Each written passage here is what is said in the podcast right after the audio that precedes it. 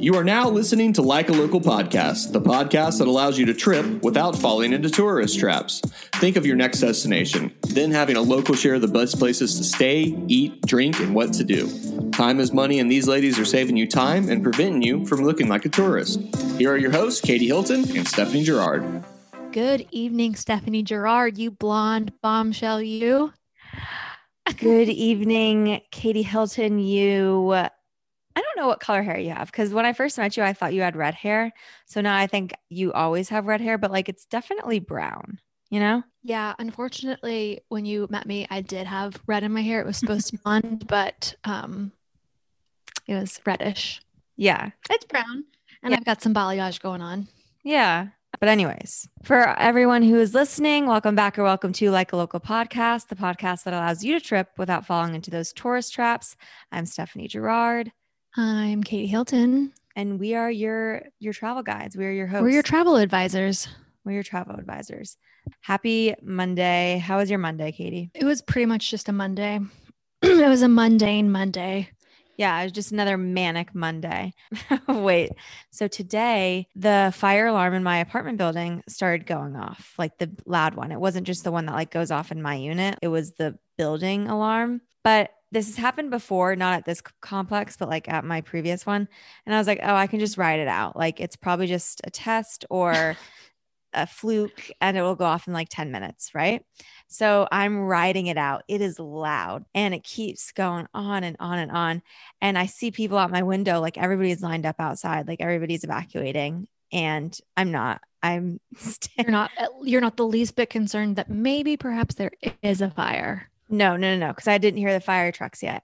So then it was like 15 minutes past, fire trucks are here. Okay. And now I'm like, oh my God, there's so many people right outside where if I were to show myself, like that's so like, they're probably like the psychopath. Like why the hell did it take you so long? Yeah. Yeah. Katie, I'm not kidding. 30 minutes go by, 35. It is still going on. And I'm like, at this point, like I'm burning. There wasn't another door you could go out of? No, there's only one staircase that I know of. And I'm sure the elevators weren't working. And like, there were weren't working. Like, it's a pretty big complex. Everybody was outside. So there was no turning back. I fully accepted if it is a fire, I'm burning. But then I figured like, if it really was a fire, the sprinklers would be going off, right? Like the, little sprinkler heads that are on the ceiling. Yeah, that's true. That's true. Yeah. So that was my Monday. It finally went off after like 45 minutes. Did my ears hurt? Yes. But at least I didn't have to go through the embarrassment of showing myself after. It was, and it sounds like it would have been such an inconvenience for you to just go outside. If you saw the amount of people that are outside and heard how loud it was and the fact that I stuck with it for that long. Yeah. So that was my Monday, but anyways. Yeah, it was pretty mundane, but I do want to share this weekend. We're still in Texas and we had to go into Dallas for the day on Saturday. And we went to one of Rachel's recommendations. It was called HG Supply. It was on Rapid Fire. Mm-hmm.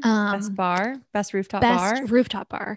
And it was so good. I don't know if this is just on the weekends or if it's like, it's probably just on the weekends, but like you go inside and they have like a full menu. And then if you want to be upstairs, then it's just like bar food. So we went upstairs and they had like nachos, beet, carpaccio, like vegan queso dip, a couple other things. I can't remember, but we got the tuna tostados and then I got this tequila drink and Ryan got a beer and it was so nice. Everyone was out and about. The service was great. She was so nice. We didn't stay long because we wanted a little something more to eat than tuna tostados, but it was so cute. It was a great Saturday afternoon day drink sort of place. Oh my gosh. Well, shout out Rachel. We love a good rapid fire round recommendation. Glad you had a nice weekend. Oh, and so you know that we went to a wedding last weekend. Mm-hmm. Well, back up. It is cold here. It's rainy. It's been rainy all day and it's been cold, like 55, and it's raining now. It's thundering if you can't hear it. Then I got on Instagram and I looked at my friend's story, the one that got married last weekend, and she is in Mexico on a beach and it looked so lovely just with her frozen drinks and her husband on a beach. Speaking of beaches, great segue, Katie. Today we are headed to the Outer Banks, North Carolina. This beach town might ring a bell after Netflix graced us with the show back when we were all in quarantine. Our guest today is local Audra Krieg. She and her husband moved down from Pittsburgh 10 years ago and are now raising 4 beautiful kids on OBX. I'm a little jealous of them. Imagine having the beach as your backyard. Audra wears so many hats on top of being a mom. She is a co-owner of a photography business. She has an amazing blog, The Outer Banks Mom. Y'all be sure to go check that out. And she's even a published author. Last May, she published The Parker House, which is book 1 of a multi-part series called The Fish Wrap Mysteries. These books are geared towards middle school children, but nothing is stopping us from grabbing a copy, especially after hearing the story of why Audra started to write these stories. So y'all definitely keep listening to this episode to hear more about that, what to do if you're stuck in a rip current, all about the Lost Colony, and of course, the local lowdown. Y'all enjoy.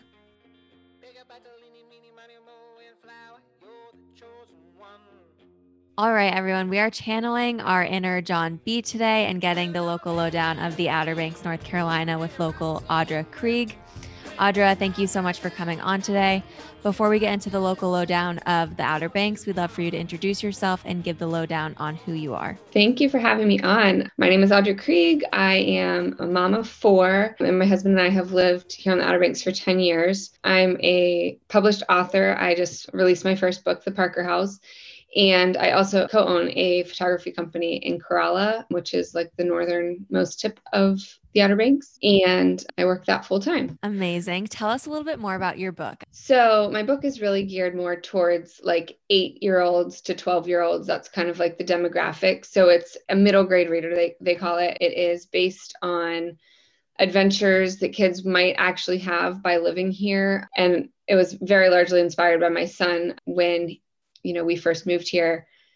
He was terrified. He hated living here. We moved from Pittsburgh. He was 7 years old.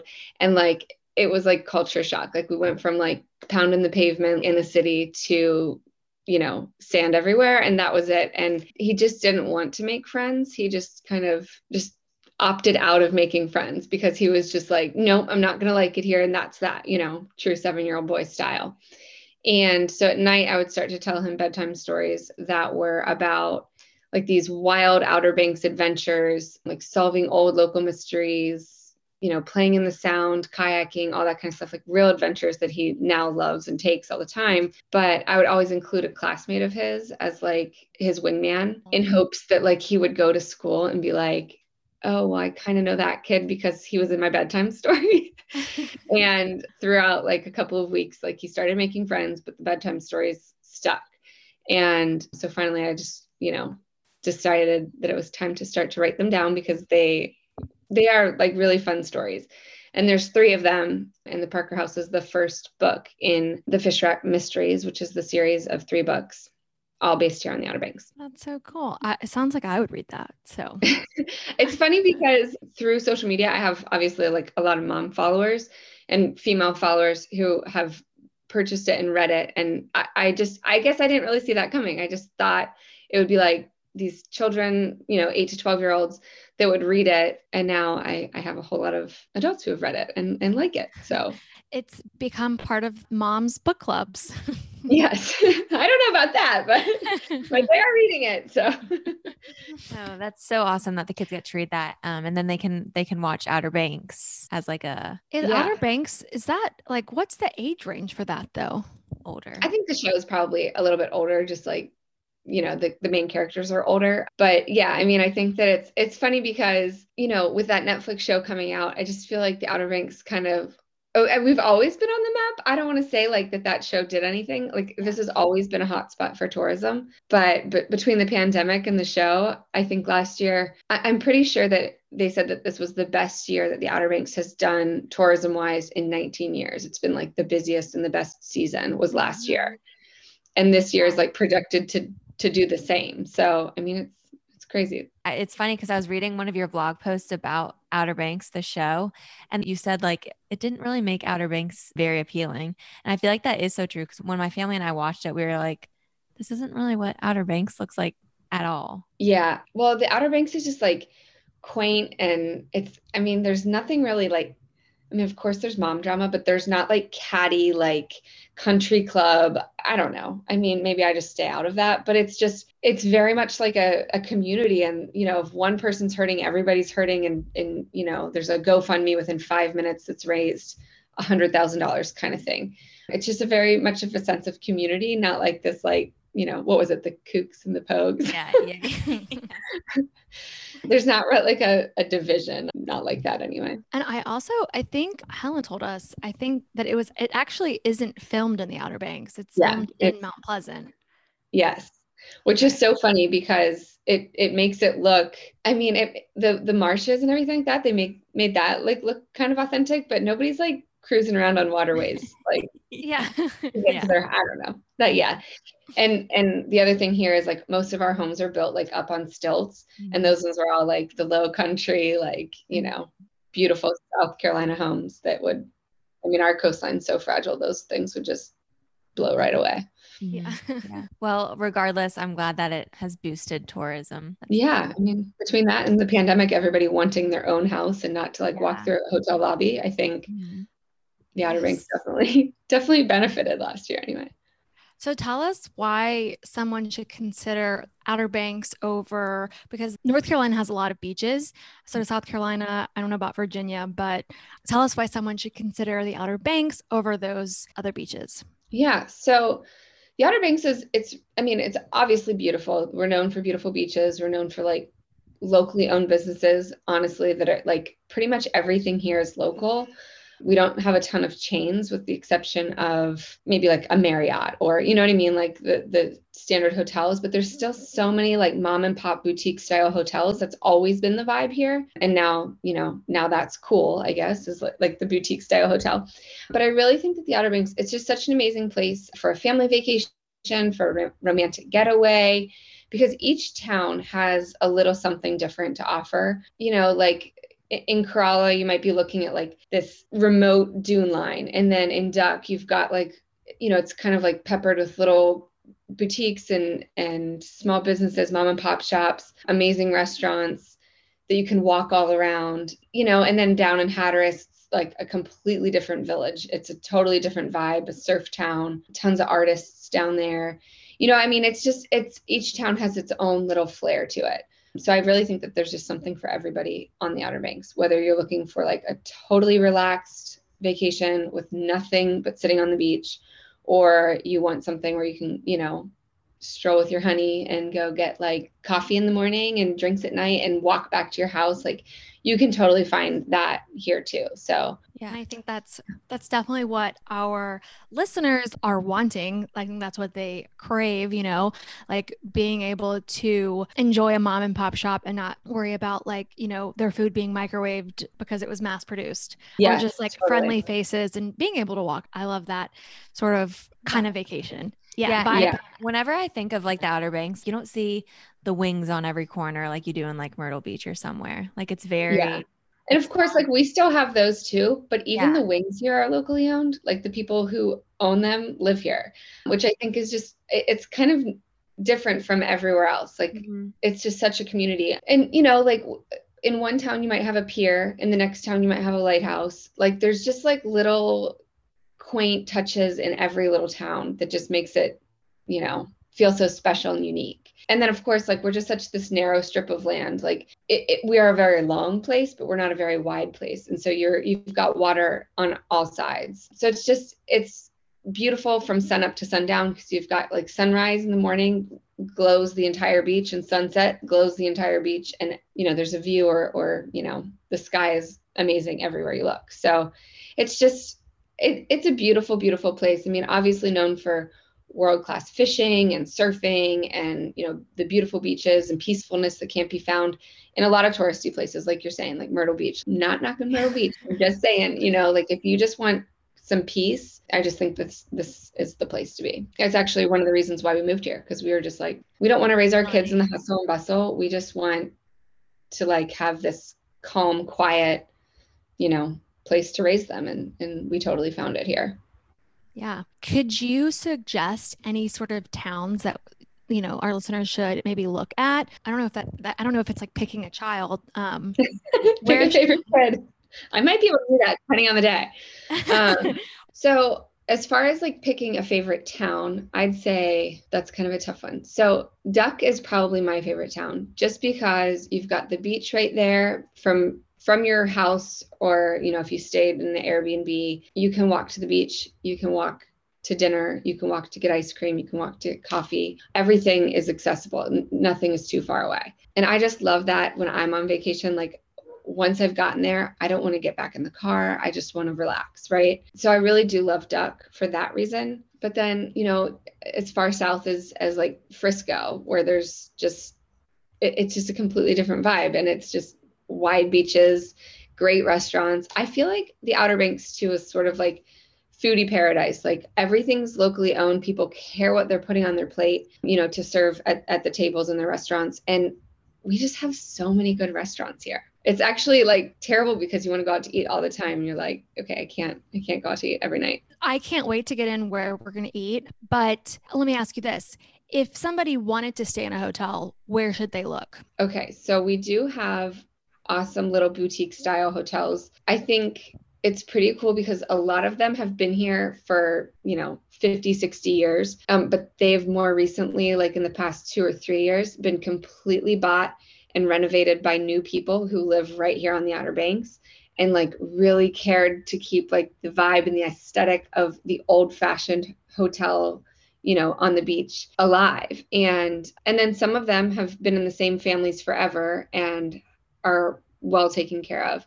So I love like the two little boutique style hotels that are kind of my favorite. The Corolla Village Inn, which is down in Corolla, is beautiful. It's brand new actually, but it's owned and operated by an amazing local who just cares so much about it. And she brings in amazing historians to talk about things that have been found on the beach. She's wonderful. And the Corolla Village Inn is wonderful. And then, you know, the ones that have been more recently renovated are like the Saltaire in Kitty Hawk has been recently purchased and renovated. And it's just the cutest thing. They just put on like these teal green doors and new room numbers on the outside. And it's right across the street from the beach. It's next to one of the best beach bars on the Outer Banks, you know, and they really care about what they're renovating and what they're restoring rather than trying to like rebuild something bigger and better. They've just kept it cute and quaint. And then the CC Motel is another one that is a little bit of the same vibe. Like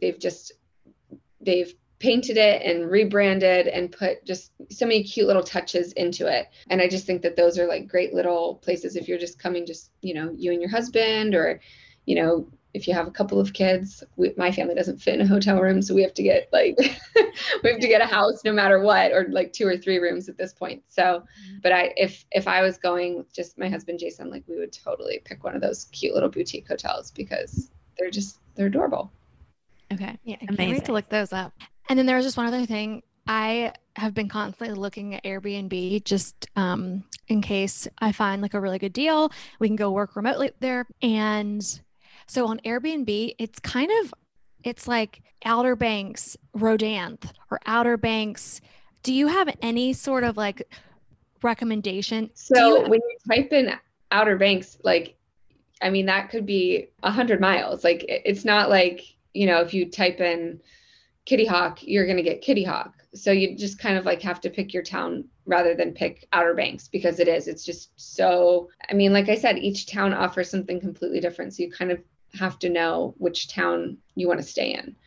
I think, you know, as far as Airbnb goes, I know that that's like, it's a great website. It's a great resource. We use Airbnb a lot when we travel with our kids. But here we have like real estate companies that, you know, rent the bigger beach houses or rent small condos too. And even these real estate companies, they are big businesses that are owned and operated by really great people who live right here and are like invested in this community and want to see this community succeed both in tourism and in the local community as well.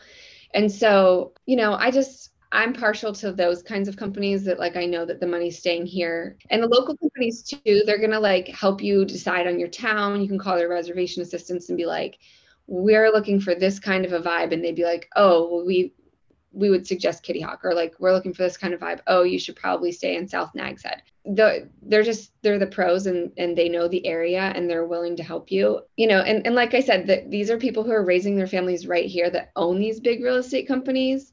And it's small, and it's intentional. And it just really seems that like, that's the way business is done here. And even the big businesses, like the real estate companies, they're just small, and they're intentional, and they're good for our community. Yeah.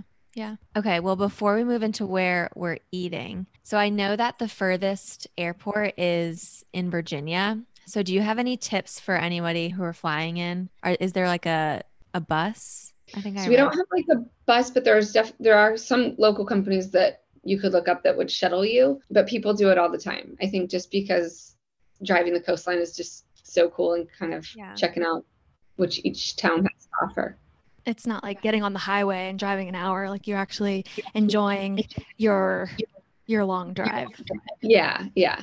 But when you're here, if you're flying in, probably renting a car is going to be the way to go, because depending on which town you stay in, you know, you might really want a car. Some people will come here and stay like in Corolla and go have dinner in Nags Head, which is like an hour's drive, which to me sounds like really a lot, because Corolla has amazing restaurants. Yeah. You're staying in Nags Head. Nags Head has amazing restaurants. Kind of pick one, but I would definitely recommend renting a car. If you flew into Virginia, I would absolutely recommend having a car while you're here and renting one right from the airport, because you're going to have to get back to the airport.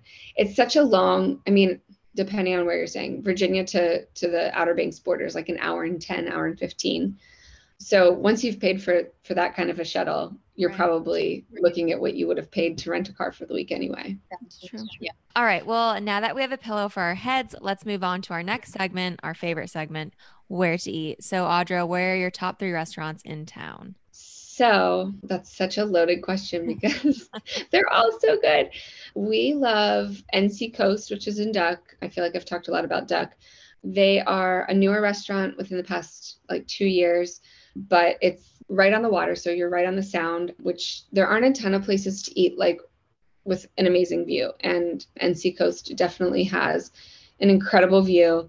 They also have some of the best food. I mean, just absolutely like will blow your mind how good their food is, and like craft cocktails, all that kind of stuff. It's a little bit more of an upscale vibe there. So it's like a good spot for a date night, or if you're out with adults, I'd say.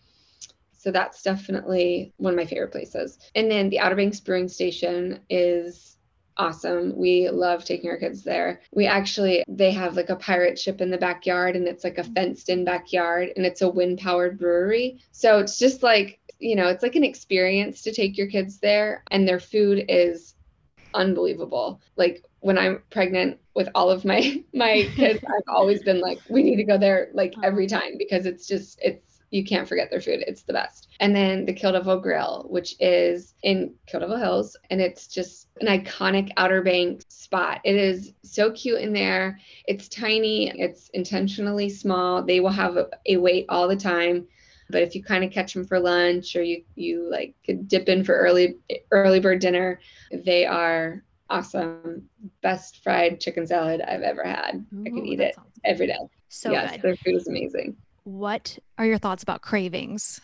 The restaurant? Yeah. Oh, I was like, my cravings? I am craving all the food. What are your cravings? What do you crave? Talk about it. Would you like to know what I want right now? So yeah, I love Cravings. Cravings and Duck. I love that restaurant. They've got great local music a lot of times, kind of in their back. They've got a tent. The kids can kind of run around back there. It's a great spot for a date night. I'm like a real sucker for good lighting. Maybe that's the photographer in me, but like they have like the bistro style lighting, you know, that kind of just like sets that little vibe out there. And it's attached to a gas station, which I think is like just so classic Outer Banks. Like you're there and you're like, you would have no clue that you are attached to a gas station, but it's attached to a gas station, and it's the cutest thing. Cool. It is really cute. The reason I bring it up was because one of my friends, her and her family go to the Outer Banks every year. And we were like, where are we going to get a steam pot one night? And she recommended Cravings because there were so many that we could choose from. There was like a handful of like five places, and Cravings was so good. Like you can just go in and request it. You go pick it up. And I think we drove like 40 minutes to go pick it up. Then you have to put a deposit down on the pot. And then you can return it the next day and you can get your money back. But yeah, it's like getting a keg. Like, yeah, that's how we do steamer pots here. That's just become like such a cool industry and like a cool thing to do. The Outer Banks Boil Company it's a couple of young guys who started this, I think probably like 10, 15 years ago. And it has just grown exponentially. They're like so kind-hearted and amazing. And they rent these, they'll set it up for you, or you can come get one. But yeah, they're awesome. It's just like such a great idea, because if you're renting a big beach house, you just kind of want to stay home. Half the time you're with your extended family or whatever it might be. You're like, let dinner come to us, Yeah. And I think we did the steam pot on the last night we were there. So it was either a Friday or a Saturday night. And so the next morning we all went to return the pot, and we had brunch there, and we ate outside under the tent, and they were setting up, but I did see the stage and all the lights, and it was so cute, and the breakfast was really good, and they were just so friendly. So I wanted to just call out that place because we just had such a great experience. Yeah. Cravings also does like breakfast sandwiches that they like, we'll have like in a hot rack, and I have to pass there whenever I go to work. So sometimes that's just like, oh, am I going to stop again? You just happen to stop. Yeah. Back to your restaurant recommendations. Do any of those take reservations? So yes, you can get reservations. I know at NC Coast, they will allow a reservation. Most restaurants here don't operate on a reservation basis. There are some nicer, more upscale restaurants that will take a reservation. So if you had like a special occasion, and then some of them will also take a call ahead, but really I'm not sure what the rhyme or reason is that many of our restaurants don't take them, but that just seems to be like the norm here, is that reservations just aren't really a thing. It's like, come as you are, come when you can. Yeah. And then how cool has it been to see Duck Donuts get so popular, and like now they have places all over? Yeah. Duck Donuts is like the most delicious donut anyone has ever had. And I can't believe that they're not like the normal, that's the industry standard for donuts now. But in our book, like if we run through like another donut stop, we're like, oh, this is like mediocre at best. Like Duck Donuts is industry standard in our house. But it's been cool to see them. I mean, they've grown exponentially as well. There's nothing better than a Duck Donut. And for our listeners who don't know what Duck Donuts is, it's basically like, how would you describe so it's a cake batter donuts. Yeah. So, and they're made to order. So they're like literally coming off the batter right into the deep fryer.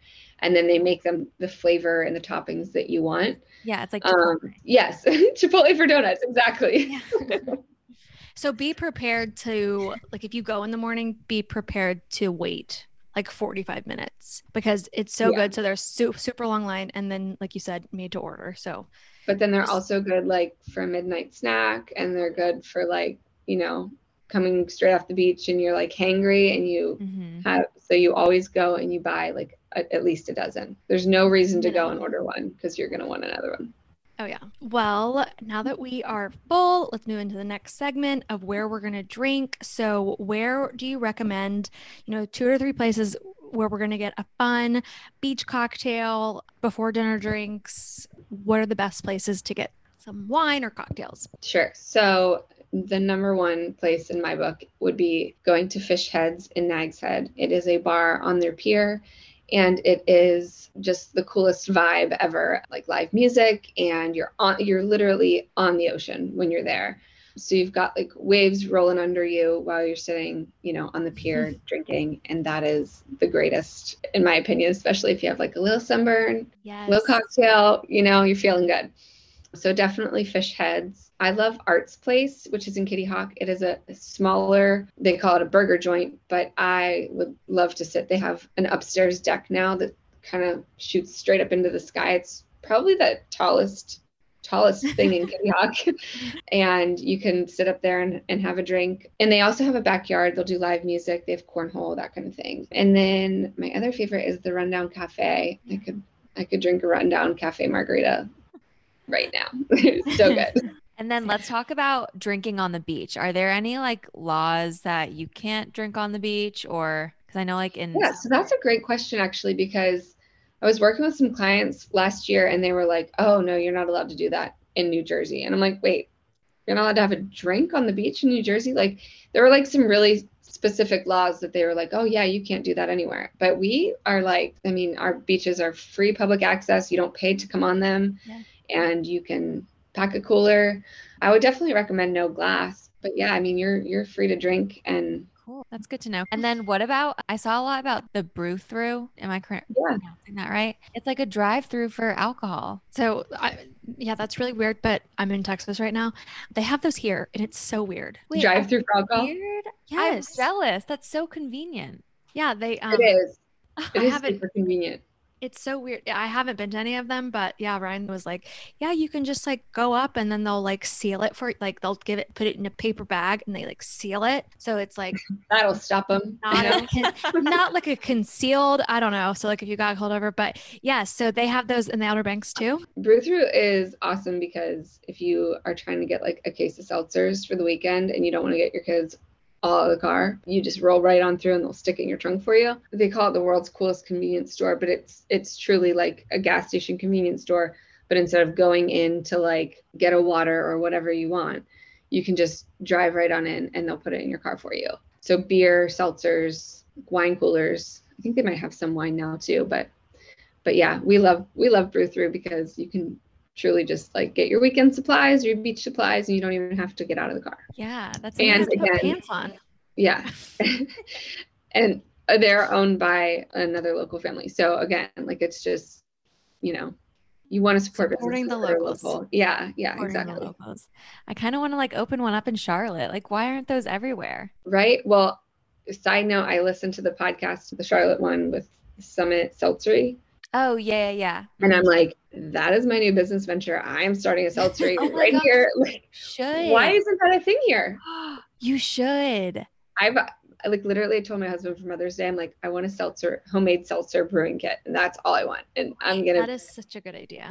Because there's not going to be another one, and there's only one other brewery on the island. So we have a couple breweries. Like 1718 is in Ocracoke, and then we have the Outer Banks Brewing Station. We actually have a vineyard. Sanctuary Vineyards is on the other side of the bridge, but it is very much an Outer Banks business. And then we have a brand new brewery being built right now, but I'm feeling a seltzery. Oh my gosh, keep us posted. Please do that. That'd be so amazing. Like, I mean, I need another business. Like I need a hole in my head, but I'm like, yeah. That is amazing. And I can't drink wine anymore. And I don't do well with beer because I just feel like full and large after I drink one. But the seltzer, it's like sort of my vibe lately. Yeah, no, they're killing it. I feel like every weekend it is so crowded here. Yeah, that's amazing. Wow. My sister-in-law lives in Waxhaw. Mm-hmm. And so I sent her that and I was like, we're going here next time I come visit you. So that's amazing. Keep us posted. I think you should definitely open one up. All right. Well, now that we are full from all the food, we're a little bit tipsy. Let's talk about things to do. So what are some activities you'd recommend someone to do while they're on vacation? For sure. So I think spending as much time on the water, by the water, in the water that you can. Renting a boat if you wanted to do either just, you know, captaining your own boat and spending a day on the water floating, kind of that kind of thing out in the sound. That's a great way to do it. We rent jet skis, kayaks, all that kind of stuff. We have amazing charter boats that do fishing, whether you want to do a group tour or like a private tour. Sometimes you have to wake up super early to do it, but it's totally worth it. And then the lighthouses are amazing here. Obviously, where you get the best view is from climbing a lighthouse. We have, let's see, I think there's 5. So there's Marsh's Lighthouse in Manio. We have 2 in Hatteras, the Currituck Lighthouse, and then the Ocracoke Island Lighthouse. I definitely recommend checking all of those out. Some of them are climbable, some of them aren't. But the Currituck Lighthouse, if you climb that, you've got the best view on the Outer Banks, in my opinion. Wait, back to the beaches. Outer Banks, are they like known for like gnarly riptides? Yeah. So what are your tips on how to get out of one if you're in one? So I have actually told my husband's like an amazing swimmer. And I tell him this all the time. Our son was probably 10 and he was caught in a rip current and we were sitting on the beach, like just kind of hanging out. We weren't far from him. And I know that probably makes me sound like a terrible parent, like my 10-year-old was in the ocean, but that's that's what you do here. Like your kids are at the beach, you know? Yeah. And he kind of started like bobbing and going the wrong way. And my husband has never looked sexier than he did when he like full steam ahead, sprinted to the ocean, grabbed Joey, and then like grabbed up another kid that was with him, just was like pulling kids out of this, you know, and then just swam it out and came. You were like, was that my husband? I was like, oh my gosh, I would marry you again. And now now we have 3 more kids. So, you know, oh my God. Makes sense. But yeah, I mean, you just rip currents and you'll see little signs posted. Don't try to be a hero. Like, don't try to save yourself and like swim against it. You've got to just let it take you out, and then you swim parallel to shore. So you're just going to let it take you to where you're going. It's not going to take you to the end of the earth. It's just going to take you until the rip current ends, and then you're going to have to swim back. You have to be a good swimmer though, because where it's taking you is usually to pretty deep water. So that's where it gets, you know, a little scary. We do have lifeguards. So we have beaches with amazing lifeguards who are highly trained, well-trained, some of the best swimmers, and they're incredible people. They come here and they're like professional lifeguards for the summer. So definitely you can check out, you know, beaches with lifeguards if that's something that worries you.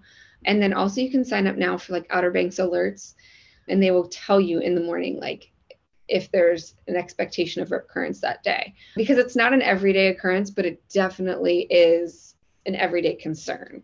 So yeah, I mean, if that's something that worries you, I would definitely just familiarize yourself with those signs that are at the beach and then swim near a lifeguard. Yeah. So do you like swimming lessons, obviously like for most places they're in like pools, but can you sign up for swimming lessons like for your kids or anyone, and they teach you in the ocean? That actually sounds like a great business idea. I have not heard of that happening here, but a lot of kids here will do like an infant swim rescue. So they know how to like save themselves. That's like a popular swim lesson here. There's an awesome woman called the Swim Lady, and she will teach your child how to like from just a few months old, how to like float on their back, fall in the pool on their face, and they know how to turn themselves over. And, you know, we've done those lessons with her. And I think that's a great way to prepare your kids, especially because we have a lot of canals. Like we live on the canal, you know, on a street with a canal. And that's always a concern that they could fall in anywhere. I mean, in a swimming pool, it doesn't matter.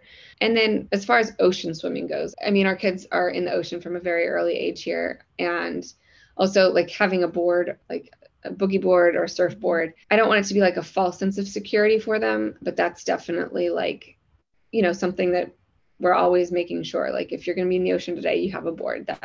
That's the rule, or you don't go in. Yeah. I love a good boogie boarding moment. I love boogie boarding. Yes. Where, and I know Katie's going to love this question, where can we find the wild horses? Okay. So the wild horses are like just the most amazing thing. They are in Corolla and Crova, which is the northern part of the Outer Banks. They are only visible and accessible, those beaches, with a 4-wheel drive vehicle or by taking one of the wild horse tours. I think that there's some great companies out there that can give you a wild horse tour. But the best place that you can get your information on the Corolla wild horses is going to be from the Corolla Wild Horse Fund. It is the nonprofit and the organization that protects the horses. So these are descendants from Spanish Mustangs, and you know, the herd has gotten smaller throughout the years because people feed them. Sometimes they're, you know, hit by vehicles that are allowed out there now. And so the herd is getting smaller. And a huge part of that is that people try to approach the horses, you know, thinking like, oh, I'm a barn person. Like I grew up around horses. I can go pet this horse. Well, it's a wild animal and we need to keep them wild. The only way to do that is to leave them alone. So checking them out and seeing them is amazing.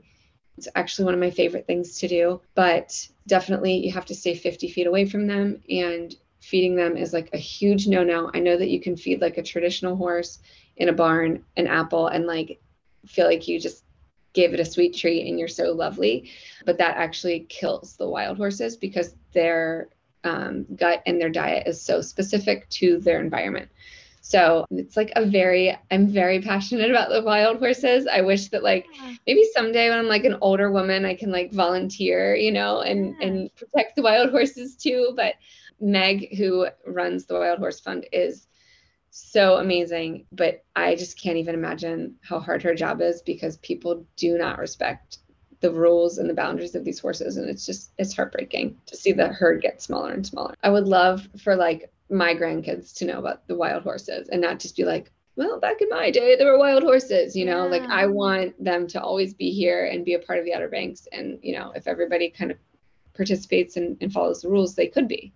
Okay, wait, before we move on to rapid fire round, I can't not ask you about the lost colony. This is something I cannot wrap my head around. Like how does a whole colony go missing and nobody knows? Like, how do we still know? There's so many theories and like so many people that are like, oh no, this is what happened. Oh no, you know, like everybody is a historian.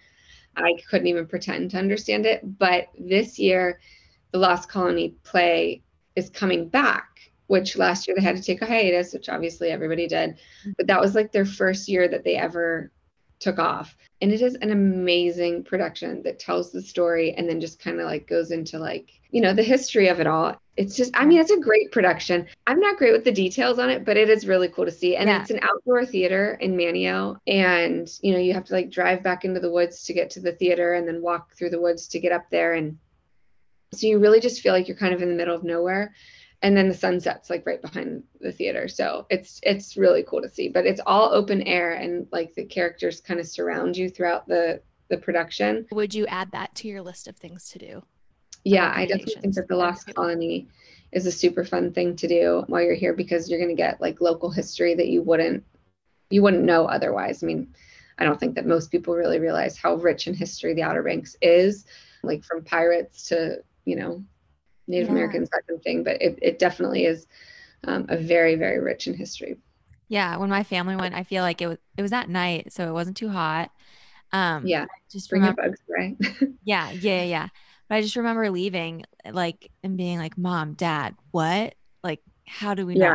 Yeah, it is a really, really like mind-boggling situation. Like, how do things just vanish? Like, and they're still finding like, you know, like artifacts and like little things that are like in the soil, like they'll go do like digs and they'll be like, oh, we found this. And it's like, what? Well, I'm going to butcher this. So I'm so sorry, but it's been a while since I listened to this podcast, but there's like, there was like a murder that happened and it was like an unsolved mystery, right? Mm-hmm. There was like somebody who they were killed and they never solved it. So there's a podcast, Delia D'Ambra hosts it and it's called Counterclock.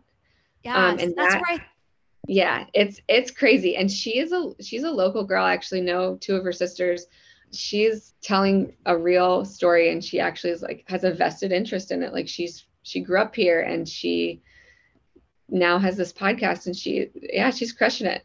She's a great still podcast. Like investigating. Like Yeah. She's doing investigative journalism and like cracking codes and like actually figuring things out that like the detectives did not put together. Wow. Wait, what was it called again? Counterclock. And how recent was the murder? It was a while ago. I can look it up. Okay. I think it was several decades ago. But okay. Yeah. But I think when I listened to I don't think I finished like the series of the podcast, but like the news still recognized it as every single year. And I think it's in like Kill Devil Hills or Kitty Hawk. So this one says over 20 years since emergency responders found Denise Johnson murdered inside of a burning home, and she grew up here and she like actually cares to figure that out. It's just, I don't know, the connections that people have to this place, like even though she's moved away and you know she's living somewhere else now, like she still has like this vested interest. And it's just, like the Outer Banks, like once it's in you forever and like you're like, oh okay, like I'm gonna make a podcast about that. That's amazing. Yeah, that's awesome. Okay, now we can move into the rapid fire round. It's rapid fire round.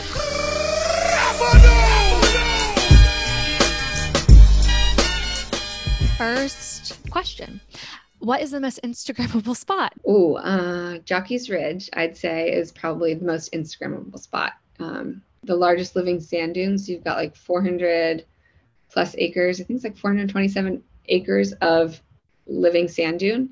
And it's the tallest sand dune on the Atlantic coast. So it is like you literally look like you're like in the desert and like, you know, thirst for water, like searching for water, and you could hallucinate at any minute. Like that's how large it is. Yeah, it's awesome. And when you're up there, you've got, when you get to the top, you can see the ocean and the sound. So you've just got like 360 degree views, and you can hike it. It's free. It's a state park, so you can just go explore it. And there's a couple of little trails that lead back on the sound side that are amazing. Amazing. Yeah, I saw people like riding bikes and like taking like little, or like sledding on the Yeah. People do like the you know, ride the sand dunes. Yeah. What is the best pizza spot? My favorite is Southern Shores Pizza. Southern Shores Pizza, yeah. I feel like that's an important question because there's always a pizza night on vacation. Totally. And Southern Shores Pizza is like a sister shop to Corolla Pizza. So like we were saying before, you know, our sandbar is very long. It's not very wide, but that also means that, you know, if you're looking for pizza, you know, finding a sister shop is kind of a good thing because there's one in Corolla and there's one in Southern Shores. And even though those are like 30 minutes away from each other, you can get one in either town. Mm-hmm. Cool. And I also want to just say, Corolla, I thought for the longest time it was pronounced Corolla. Corolla, yep. So same. For everyone that's listening and they're like, what's Corolla? How do you spell that? It's Corolla, and it's somebody. Like a telltale sign. Yeah, it's like a telltale sign that you're not from here when you're like, oh, I'm saying Corolla, or like, like how do I get to Corolla? You know, like, no, it's Corolla. Yes. Yeah, it's funny. It's, I don't know, like why we care so much, but well, it's like yours. It's like something that you can own and you're like, no, you're wrong. What's your favorite Outer Banks event? So I'd say the Outer Banks Seafood Festival is probably my favorite because it's on the sound side. It's in October, which is like usually my birthday weekend every year. And it's like they have this birthday party for me. Why wouldn't I go? You know, that's so sweet of them. But it is like all of the local restaurants put together, you know, like booths and have just this epic seafood fest. Okay. I love seafood, and let's try to make that happen this year, Stephanie. Oh yeah. Another really good one on the off season is the Great Curry Shuck, and it is like blue crab. Yeah. So it's the Great Curry Shuck, and it is crabs, oysters, barbecue, like local wine. And that's at Sanctuary Vineyards. And they just pull in crab after crab after crab. And you just stand at this giant long table and shuck them. And it's usually like the Saturday after Thanksgiving, and it is amazing. So good. Okay. Coffee shop. I love Wave Riders in Nags Head. They are, I feel like I am a broken record. Like they're locally owned. Everything is locally owned probably, but they're just amazing. Like they care about everything that they're putting out. You can get coffee and you can also get mimosa floats. And I feel like if you can do both of those things in one shop, then like, yeah, count me in. I'm here for it. Do you have a favorite place to get wine and cheese? Yes. Oh, Trio for sure. Trio's in Kitty Hawk, and they are awesome. Like they do like the giant cheese boards. They make an onion dip that is like out of this world. So good. My girlfriends are all like cheese fanatics, and I like could take it or leave it, but they are like, every time we go, they get this giant, you know, cheese board and introduce me to something new every time. And I'm like, oh, okay, wait, I do like cheese. Turns out it's not all just like American cheese, right? Like, you know, not everything is like a Colby Jack. And then we get there and they're like, they'll get this like giant board. I'm like, no, I'm good. I don't need any of that. Like, you know, cheese is cheese. And then I get there, I'm like, no, cheese is not cheese. This is so good. You know? So they're schooling me on that. Sounds delicious. Okay. Kind of obvious question, but what's the best season to visit? So I would actually say the fall. Okay. I think probably most people would be like, oh, summer vacation for sure. But in the fall, you'll have less crowds, and it's a little bit cheaper to rent houses here in the fall. And the water stays warm a lot longer than, you know, you would expect. So even if your air temperature is cooling down, the water stays warm. Whereas in the spring, the air temperature might heat up faster, but the water takes a really long time to heat up. So once it's warm, it stays warm for a while, but it takes a while to heat up. So I always kind of say like, go for warm water, but we're water people. Yeah. I think it was last year or the year before we went to the beach, like in May, and the water was too cold to get in, and it was really crazy. Like, yeah. It'll like make your toes blue for sure. Yeah. What's your favorite beach bar? So my favorite beach bar is probably what we talked about earlier, Fish Heads, which is, on the pier in Nags Head, and then the Avalon Pier just revamped inside and put a beach bar in there. And that's where I rang in my 34th birthday. And I just think it is so cute in there now. So like definitely a spot where you can go get like a seltzer or a beer and, you know, you've got the ocean right there. Anywhere that you can sit on a pier and have a drink, count me in. Perfection. Do you have a favorite dessert spot? So my favorite dessert spot is probably Surf and Spoon. They are actually just getting ready to reopen their new location. I think for the past 10 years, they've been in the cutest little building in Nags Head, and they've grown exponentially. Like they're just, within 10 years, they've become like an iconic Outer Banks business that like will be here forever and is so delicious. They make, it's a frozen yogurt bar, so you can go and get, you know, make your own froyo. And then they also started making ice cream sandwiches, so you can like buy a box of them and bring them home and stick them in your freezer. And yeah, they're amazing. And again, an amazing local family that runs it. And, you know, they are putting their heart and soul into this little froyo spot. So it's pretty cool. And one of the owners used to be a professional surfer. And so the Surf and Spoon name is, you know, just so cute. And they've recently published like a couple of children's books too, all about like Sebby the Surf and Spoon and all his adventures. So it's just, you know, really cool to see like the entrepreneurial spirit, even in froyo. Okay. This is going to be a hard one, but what is your favorite local business? You can riddle off several if it's too hard. Yeah. Maybe I'll just do like shopping, like, because yeah, we've talked a lot of restaurants. So my favorite boutiques on the Outer Banks, Honey and Hive, which is in Kill Devil Hills. I think she has dressed me for every event. She has dressed me for every, like, I mean, from parent-teacher conferences, like to date night, like general wear. All of my clothes come from Honey and Hive. She is so sweet and just always ends up having like the best things in there that like I'm not like the most fashionable person, but she always has everything in there that like makes me look like I am. And I always appreciate that. And then Zen and Zip, which is in Duck. I would consider them like athleisure. They have amazing leggings that make your booty look like you don't have to work out, but like you do work out, you know, and they just have like casual comfies, that kind of stuff. And then I always end up finding like little knickknacks or jewelry in there that, you know, might not be the reason that I stopped in. I might have stopped in for yoga pants and I end up leaving with like earrings and an amazing, you know, eye cream and just cool stuff that they have in there, like little eye patches and stuff like that. But it's all just very like thoughtfully curated shop, you know. If you could only pick one lighthouse, which one would you say go visit? I can't do it. I think I'd probably say I love the Currituck Lighthouse. For personal reasons, I just love the Currituck Lighthouse. It's just like been a part of my life since I was a little kid. And then I also think that the Ocracoke Island Lighthouse, I know I was supposed to only pick one, but the Ocracoke Island Lighthouse is just so cute. It's white, painted white, and just sits like, you know, down a dirt road that people, or down a side road that people like live on, like where their houses are. So it's like a residential house and then a lighthouse, you know, and it's just, it's cool just to see like, oh, that's where they built the lighthouse. Yeah. It must be so surreal to be like, have a house, you know, it just seems so like historic. Yeah, like just have a view of the lighthouse from your like kitchen window, like, oh, that's normal. You're like on a Zoom call and you're like, is that a lighthouse? And you're like, yeah, it's just my view every morning. Yeah, it's my backyard. Whatever.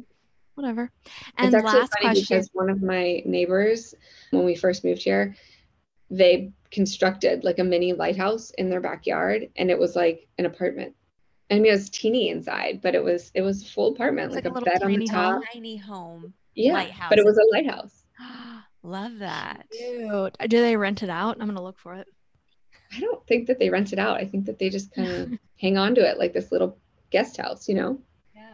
Adorable. And last but not least, what's the biggest tourist trap? I think just because everything here is locally owned, nothing is really like a tourist trap, so to speak. I think that all of our businesses are great.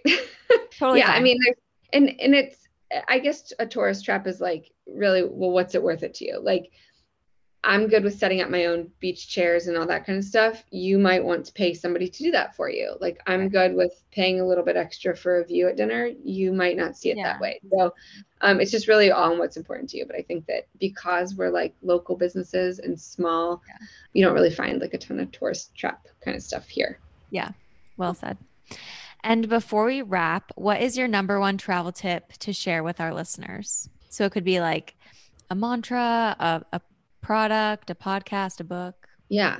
So I definitely think, and kind of hand in hand with what you guys are doing, is to plan and to pack like you mean it. Like when I take a vacation, I'm like the cruise director. Like I know where we're eating on Tuesday, what I'm going to wear to dinner, because if you plan and, you know, orchestrate your vacation in a way that you can pack your suitcase, otherwise you're packing for things that you don't know if you're going to do or if you're not going to do. So, you know, definitely plan and pack like you mean it, because otherwise you're lugging a whole bunch of stuff from your house to somebody else's house, unpacking it for a week or for however long you're staying, and then heading back home with a bag full of stuff that you didn't use. So I'm just always, you know, trying to be like so intentional for all of my packing and planning. And like, I mean, whether you're flying or you're driving, like nobody wants to be in that, like, I'm sure you remember it. Like as a kid, like you're going on family vacation and like everybody brought their pillow, everybody brought a blanket, everybody bought like their 4 stuffed animals. And it's like, no, like just take what you need. Yeah. And then you don't have to be uncomfortable the entire way there. You know, if you're all in suitcases that fit in the trunk, like, you know, you're good to go. Exactly. Good tip. You feel lighter. Yeah. Yes. We love that. And like then every condo you're packing. Yes. Yeah. Oh, that's great. Love that. And then that's beach related tip. What is like the best brand beach chair that you know? Like I'm in the market for a good beach chair and I really like Tommy Bahama, but I'm a little disappointed at Costco. Like we usually get them at Costco, but I don't really like it this year. The one that year, so I actually love, I have a new beach chair that I got last year and it's by Low Tide. And they're a small business. It's a backpack brand, but it's completely sustainably created. So like it's all recycled materials and like I think they like remove plastic from the ocean to make these. Don't quote me on that, but definitely Low Tide is a brand that I think is amazing because like I said, it's a small business and they're, you know, they're cutting down on like wasted plastic and stuff like that to make their chairs. I love companies who are doing that. Yeah. And they come in like cute patterns, not like, we've had our fair share of Tommy Bahama beach chairs and we still have them. I'm just a firm believer that if you're going to have a beach chair, it has to have backpack straps because otherwise forget it. It's not coming. Wait, I love these. And they have a tall one. And I love that. Mm-hmm. I don't like. Yeah. They make kids chairs too. So like the girls and I have matching family. Chairs. Oh, that's so cute. Aww. Amazing. Okay. And then where can our listeners find you on social media? So I am on Instagram at Outer Banks Mom. That's probably where the most real life happens. On Facebook, Outer Banks Mom. And then, of course, I have my blog on outerbanksmom.com. Yes. Amazing. Well, thank you, Audra. This has been amazing. Katie and I really can't wait to visit maybe in October for that event that you're doing. Let me know if you come for the Seafood Festival. We'll have a... Or for your grand opening of the seltzery that you're opening. Yes. Wow. Absolutely. It's happening. It's going to happen. We'll be at your birthday. Hopefully we'll be at your birthday party. Cool. Awesome. Well, thank you guys for having me on. I really appreciate it. And that is a wrap on Outer Banks. If you enjoyed Outer Banks and want more beaches, let us know where we should go next. And don't forget to subscribe, rate, and review. If you found value in this episode, don't forget to tell the owner of the cheese shop down the road from you, tell your personal trainer, tell your mom. She needed this episode. She loves the Outer Banks. And then next week we're going to be in Chicago. We're back in the Windy City. Is it called the Windy City? Yeah, it's the Windy City. Mm-hmm. It's the Windy City. So we're back in the Windy City and we're going to be interviewing Dr. Emily Taneva. So excited to talk about Chicago in the springtime/summer. But yeah, in the meantime, y'all have a great week. Thanks again for listening, and we'll see you next Tuesday. Sayonara.